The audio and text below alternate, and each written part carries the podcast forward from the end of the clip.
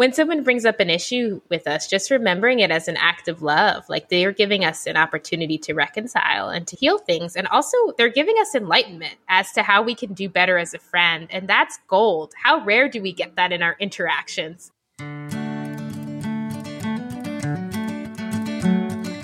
Welcome to another episode of Dear Nina Conversations about Friendship. I'm your host, Nina Badzin. I'm a writer, a writing group leader, and a friendship enthusiast. I love talking about what works and doesn't work in friendship and helping myself become a better friend through these conversations. I'm so excited that the episodes are helping listeners too, which I know from reviews and from my Facebook group, Dear Nina, the group. Today, the listeners and I are getting expert help on a really hard topic why expressing anger can strengthen a friendship. In this lesson in handling conflicts in our friendships, both expressing anger and receiving it is thanks to Dr. Marisa G. Franco. Dr. Franco is a psychologist and a national speaker known for digesting and communicating science in ways that resonate deeply enough with people to change their lives. She works as a professor at the University of Maryland, and her book, Platonic How the Science of Attachment Can Help Make and Keep Friends, is out now. She writes about Friendship for Psychology Today and has been a featured connection expert for major publications like the New York Times, The Telegraph, and Vice. She speaks on belonging at corporations, government agencies, nonprofits, and universities across the country, including HarperCollins Publishers, Cisco, American Association for the Advancement of Science, and the Department of State. Hi, Marisa. Hi, Nina. Thanks so much for having me. I want you to know that every couple of weeks on my website, I do a friendship roundup of articles I've seen around, and people send me stuff. I see stuff, other, or other podcast episodes I've liked. Like, I truly am an enthusiast. I digest it all. If there's a friendship book that's been published, I've read it. I loved your book. Thank you. I have to tell you that almost every article I get, I'd say nine out of 10, you're quoted as one of the experts. And so having you on here is like have I feel like I have a celebrity. I'm such a nerd and I really take in so much friendship stuff and you are you're in all of them. And so I was so excited when you had a whole book I could read. Platonic is so good and helpful and what it, we said in your bio about you being able to like break down the science in a way people can really take in, that's really my own words. It's so true. Platonic is written in a way that is 100% going to help people. And by the time this airs, I'll have done a giveaway of the book. So some lucky listener of ours is going to have already received it. I would love to hear a little bit more from you before we really get into the conflict piece, which was one of my favorite chapters, about attachment theory, because that's part of the title. I want to read the title one more time Platonic How the Science of Attachment Can Help You Make and Keep Friends. What is attachment theory? How does it relate to friendship? Yeah, that's a great question. First of all, thank you so much. I'm honored to hear that, you know, you've been following some articles that I've been cited in. So, attachment theory typically it's applied to romance, but our attachment style is really our internal template for how other people are responding to us and seeing us, which thus affects how we then behave in our relationships. And so, because most of what goes on in our friendships, our relationships is ambiguous, we don't actually know if someone meant to harm us, is being malicious, is being nice, hasn't texted us back because they hate us or because they're busy, right? Our attachment style tends to be the deciding factor in how we determine what's going on in our relationships. And so, really, there's these three ways, actually, four, but but the fourth one there's less research on that we might interpret our relationships, relate to our relationships. Anxiously attached people, they always think people are abandoning them. So if you don't text them back, they'll think you hate them rather than you're busy. If you bring up uh, an issue with them, they might think you're ending the friendship rather than you're trying to solve an issue and reconcile with them. If you haven't talked to them in a while, they might assume the friendship is over rather than that it's just been sleeping for a little bit. Avoidantly attached people, they tend to think other people are untrustworthy and really value their independence. Um, they're often not very vulnerable. They lose friends easily. They don't really try to make friends. They see relationships for their liabilities, their responsibilities, instead of for their benefits. So they just keep other people at a distance. Secure people, they're comfortable giving and receiving love and getting close to people. And they tend to relate to ambiguity with optimism right? They assume people like them. If they haven't heard back from someone, they assume we're still friends. You know, they just uh, haven't had the chance to get back to me. I really liked your point in the book and to review for everyone that was anxious, avoidant, and secure. It's three different ways to approach relationships. In this case, friendships. I liked your point in the book that sometimes we're in one stage or another. Like you might not be, or even within the same time period, maybe with certain people, you come at it from a more secure place with certain people maybe more from an anxious place and that might have more not necessarily person to person i was thinking more like different parts of your life depending on what's going on in your life right exactly. like if i read that correctly like i can tell you so i have four kids and i always joked that for the first year of each kid's life i kind of went into the cave and I'm a really social person. I like being connected to my friends. And most of the time, I consider myself pretty secure. I like to assume the best. And if someone doesn't text back, I may be annoyed at the inconvenience of having to reach back out, like if we're making plans. And Kat Vellos and I did an episode on group texts and just how it can be difficult to schedule. Like if somebody just holds out, someone isn't answering, how it holds everyone up. But I usually come at it from a place of, oh, it probably fell down in their texts. Because that happens to me. If it's not in the first couple, it might get lost. And most of the times I can come at that in a secure way if I'm in that first year after each kid was born and I'm just not really hanging out with people as much, I'm much more anxious. Oh, why didn't they text me back? I might not have the secure response. I might have the anxious response. And that's less about the friend and more about just where I was at in in life. Yeah, absolutely. One of the person they interviewed was he put it as sometimes I go back to my basement, right? I think we all have the capacity for all three different types of attachments and how they manifest will really depend on where we're at mentally and the status of our relationships. It's natural when someone's really avoidant towards you to fear whether they like you, right? It's natural when someone like an anxious person might demand a lot out of you and to feel like, oh, I need to pull away and back away. So, conflict was one of my favorite chapters because it is 100% the thing I avoid the most. And it's almost like some of my entire episodes are about avoiding conflict because sometimes we do want to avoid conflict. But I was really thinking it was time in, in the trajectory of all my episodes, they're almost like an arc to get to the point with you. Like this episode wouldn't have worked 20 episodes ago. It's like now we're at the point, I'm at the point where I realize the goal can't always be to avoid conflict. And you had a quote in there that I loved. I'm going to share with everybody. I mean, you had a ton of them. I like the whole book I was highlighting, but this one I'm going to share here. You said, sharing anger conveys that we're trustworthy enough to be upfront and invested enough to confront. Conflict with friends can restore and even deepen our friendships. And I like was not in my head. And it's so true because when I think about people I have had conflicts with, most times we are closer after because I've shared something and like we're using the word anger. Your title of the chapter uses the word anger and we will use the word anger a lot but i think another way of saying anger is hurt feelings genuine hurt feelings.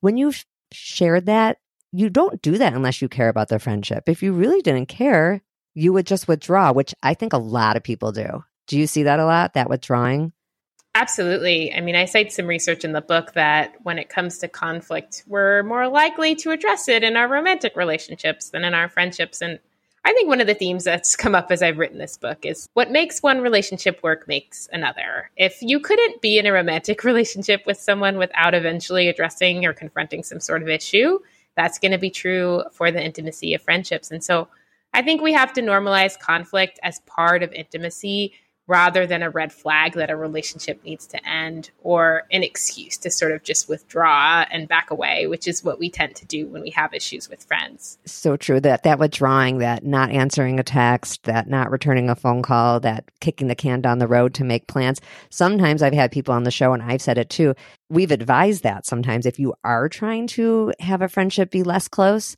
those are the things we do.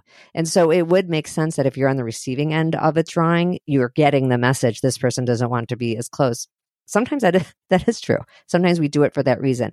But let's get into how we can express our anger with friends and then we will get to how we can receive it. Because if people are taking this advice, that means we also need to be on the receiving end of friends of ours wanting to share conflict. So I will say when there is an issue in the friendship that isn't just passing, that's continued to be on your mind and to affect how you engage with the friend, right? maybe you're still talking to them, but there's not the same level of intimacy. You're not as excited about it. You're not wanting to reach out as much.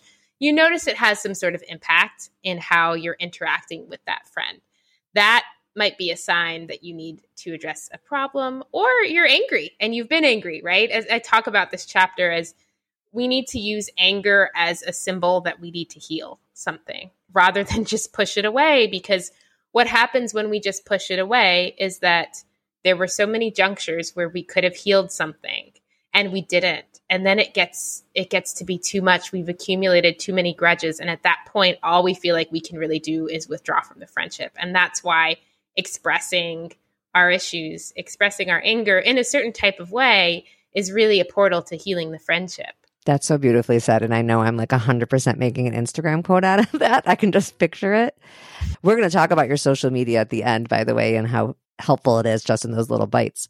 But okay, so you've decided that in this friendship, you've decided that this isn't something I want to let go. Because we do let a lot of things go, and sometimes that's for the better. I think it is okay to let certain things go, but I like mm-hmm. your point that is if it's something that you're still thinking about, it's it's maybe a repetitive behavior. It's not just like a one time thing. Sometimes people flake out, and you know it's a rare thing, and you can take the longevity of the friendship into account and say they've been a good friend mm-hmm. 95% of the time. I tell my kids a lot that, I mean, I have three teenagers now and my youngest is 10. So those baby years are long behind me.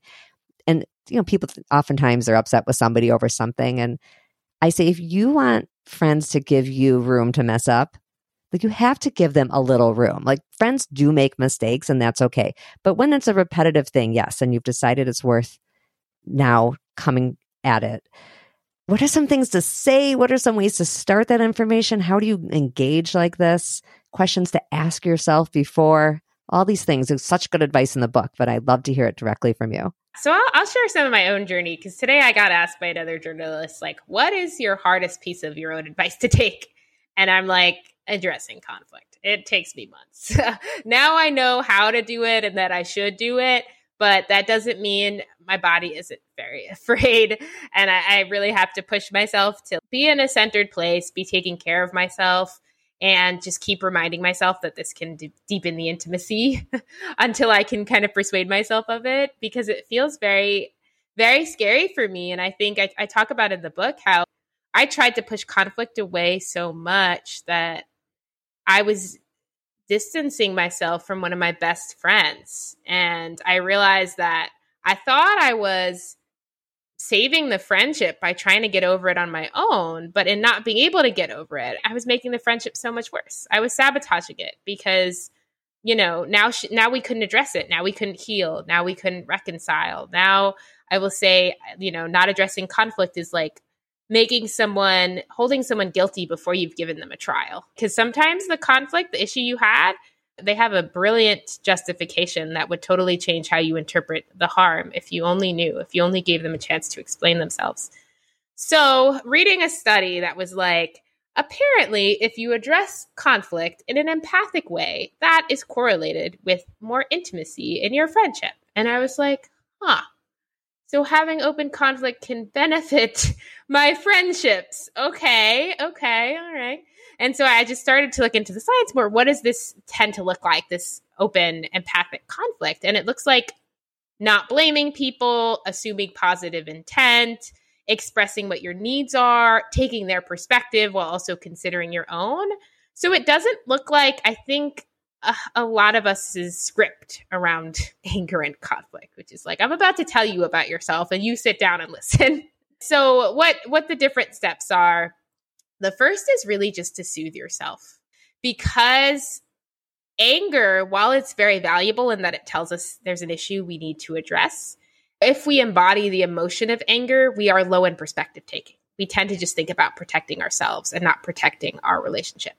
So you want to take some time to process and sit with that anger, meditate, exercise, talk to someone else about the problem, whatever can bring you to a place where you feel calm enough to come out the conversation in a way that you're thinking about them and you're thinking about you and you're trying to de escalate and you're trying to understand and offer empathy and empathize with yourself. So that's really important, that pause. I think framing is really important. So that's the first touch that you have about the conflict So you want to frame the conflict as an act of love, which helps your friend from going into fight or flight mode. So you say something like, Hey, our friendship's so important to me. So I just wanted to make sure we could talk about something that's weighing on me so it doesn't create any distance between us. Something very loving. And you arrange a time to talk about it so they feel prepared.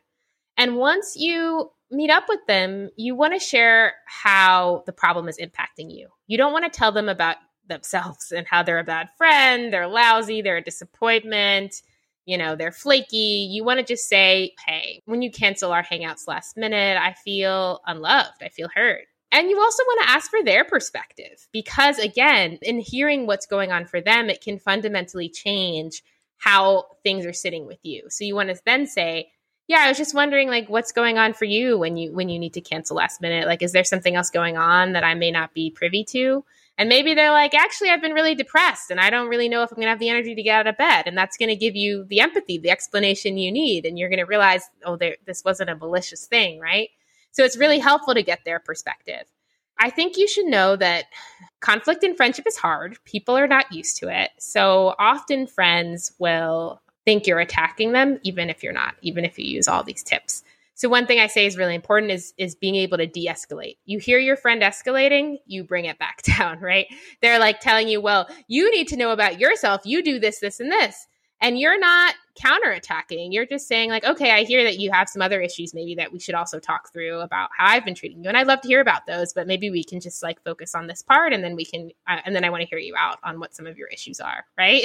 it's almost like you're a teacher. I, I talk about de-escalating as splitting into two selves. You'll see the part of yourself that wants to fight back and you have to s- picture yourself splitting into two selves so you can kind of watch that part and then instead engage strategically to meet your goal, which is healing the friendship. It's not, you know, punishing someone or blaming or having a big fight, right? Yeah. So stay close and connected to that goal. It's like we're mm-hmm. looking for a win win. And I think people, even in romantic relationships, Exactly. really struggle with that. This isn't a win lose. If somebody is losing, you're losing too then. Maybe you made your points and you proved your Exactly. points. If you do it in a way that is, like you said, shaming and blaming and not taking responsibility for your part, because there's always takes two to dance, right?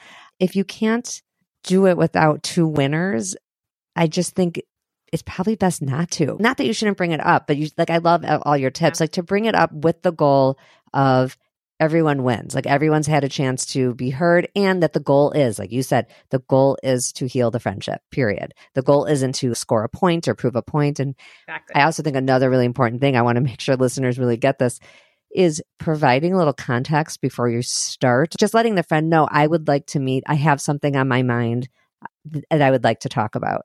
Because I know I've made that mistake and I've been on the receiving end of that mistake. I was a little upset with somebody and I don't know, I actually already read your book when I did this, but I called and said, Hey, I, I'm a little confused about something. That's what it was, more of a confusion thing. I should have said, I'm a little confused about something. I would love for you know to clarify. I'd like to clarify. I'd like for you to clarify. And I should like let her know that and then given her a chance to call me back when it was a good time. It wasn't really a good time. And I just kind of went into it anyway. I wasn't yelling or anything. It just it wasn't the right time. And so it added a little tension to something that really didn't need to be tense. It really just needed a clarification. Luckily, we're very close and we were able to go right past that. But it wasn't fair of me to not say, Hey, I'm this thing happened. I'd like to understand it better. Can we talk about it? And that's happened on the other end where really it was via text where I got a text with no context, no like, Hey, I'm upset about something I'd like to talk that they just went right at it. And it's like, whoa, it's like you just mm. feel attacked and unprepared. You do. So all these tips could help us avoid these things because the goal is always to heal the friendship. And if that's not your goal, well, it's kind of like then why bother? An expression in your book I liked a lot, which is it's a, a breakup or open up. Those are kind of the two choices. Are we breaking up this friendship or is Mhm. this an opportunity Exactly. to open up? Open up how you're feeling, let the other person open up. It's really different. It is really different. I think it's ultimately about making the unsaid said. And we do not do that enough in friendships, which is why, oh my gosh, such, I mean, I don't want to call them minor or little because they aren't in our own subjective realities and we all have our triggers. But those those things that you think are minor or little, and you invalidate them and think this isn't worth bringing up. Those just accumulate more and more over time until we're like, why don't I want to hang out with this person? Like, what's going on? And so at some point, we just need to make that unspoken spoken because otherwise, it can be really acidic for the friendship. Yep. And it is hard. And I appreciate that it's even hard for you. You probably get this kind of issue way worse than I do. I have been writing about friendship, not from an expert perspective, but just as a somebody really interested in friendship for a long time. It's been like eight years. And then the podcast has been about a year. And because of that, sometimes if friendship issues come up, people say to me, Well, like, you're the expert. I'm like, No, I'm really just a regular person. But even though you actually are an expert, you're also just a regular person. And you can know all the studies and know what's best to do, but it's still hard in real life. And you don't want to be put on a pedestal of you know how to be the perfect friend at all times. You're still human. And just like asking from a human perspective, writing a book like Platonic and being in the work you're in, does it put pressure on you to like do everything by the book?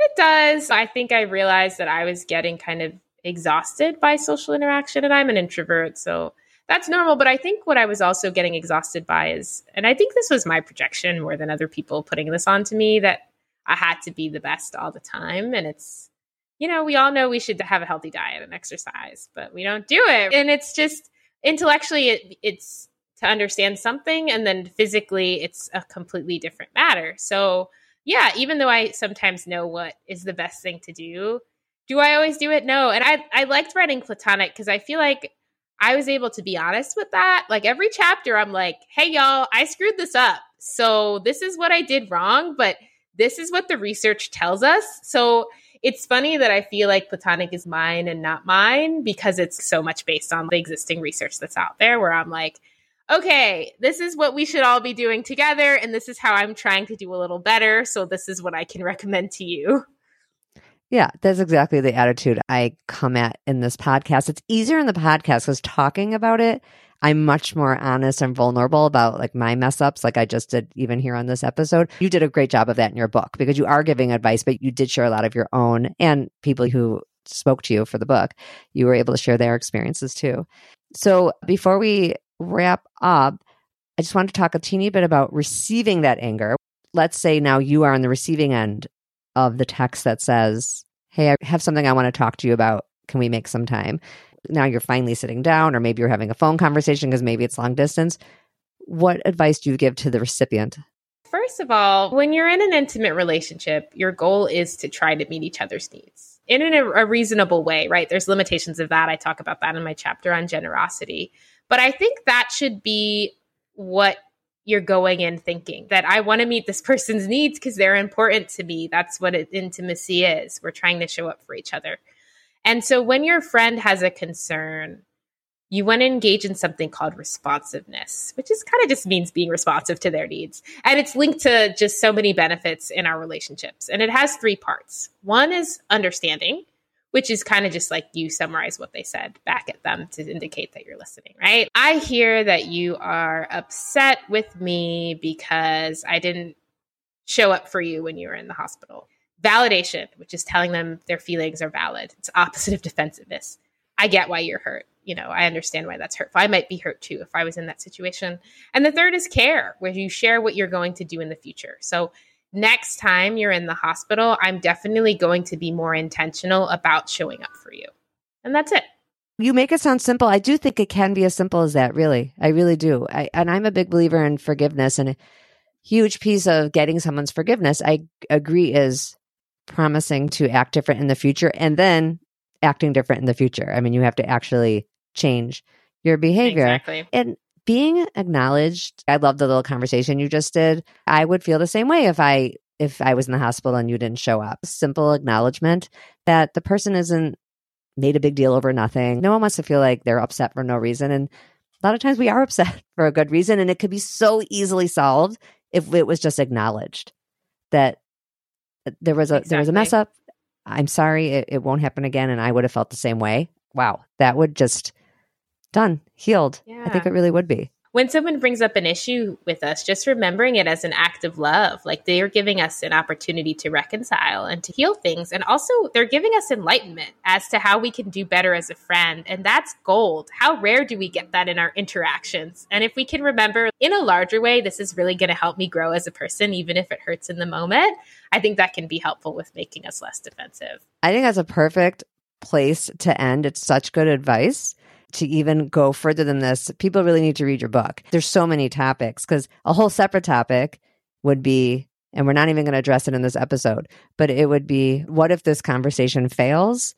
Now we're more in the breakup territory and and that's a separate thing and people are going to have to read your book and, yep. and read all your articles because i know you've spoken and written a lot about that too can you tell listeners where to find you on social media Absolutely. Thank you for so much for having me, Nina. This was a pleasure. I love this topic because it's so hard for me too.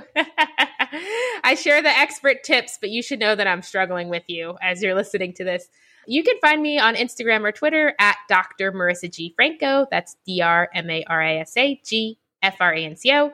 Or at my website, www.drmarisagfranco.com. I offer a free quiz to assess your strengths and weaknesses as a friend and Platonic is going to be sold anywhere books are sold. Please leave a review if you like it. That is much appreciated. Absolutely. I cannot wait for more people to read it so we can discuss it. Thank you for making the time. I know you're super busy. I know that you get a lot of requests because I can see that, as I said, in all the articles I read. And I'm like, there's Marisa again. There's Marisa again. It's amazing.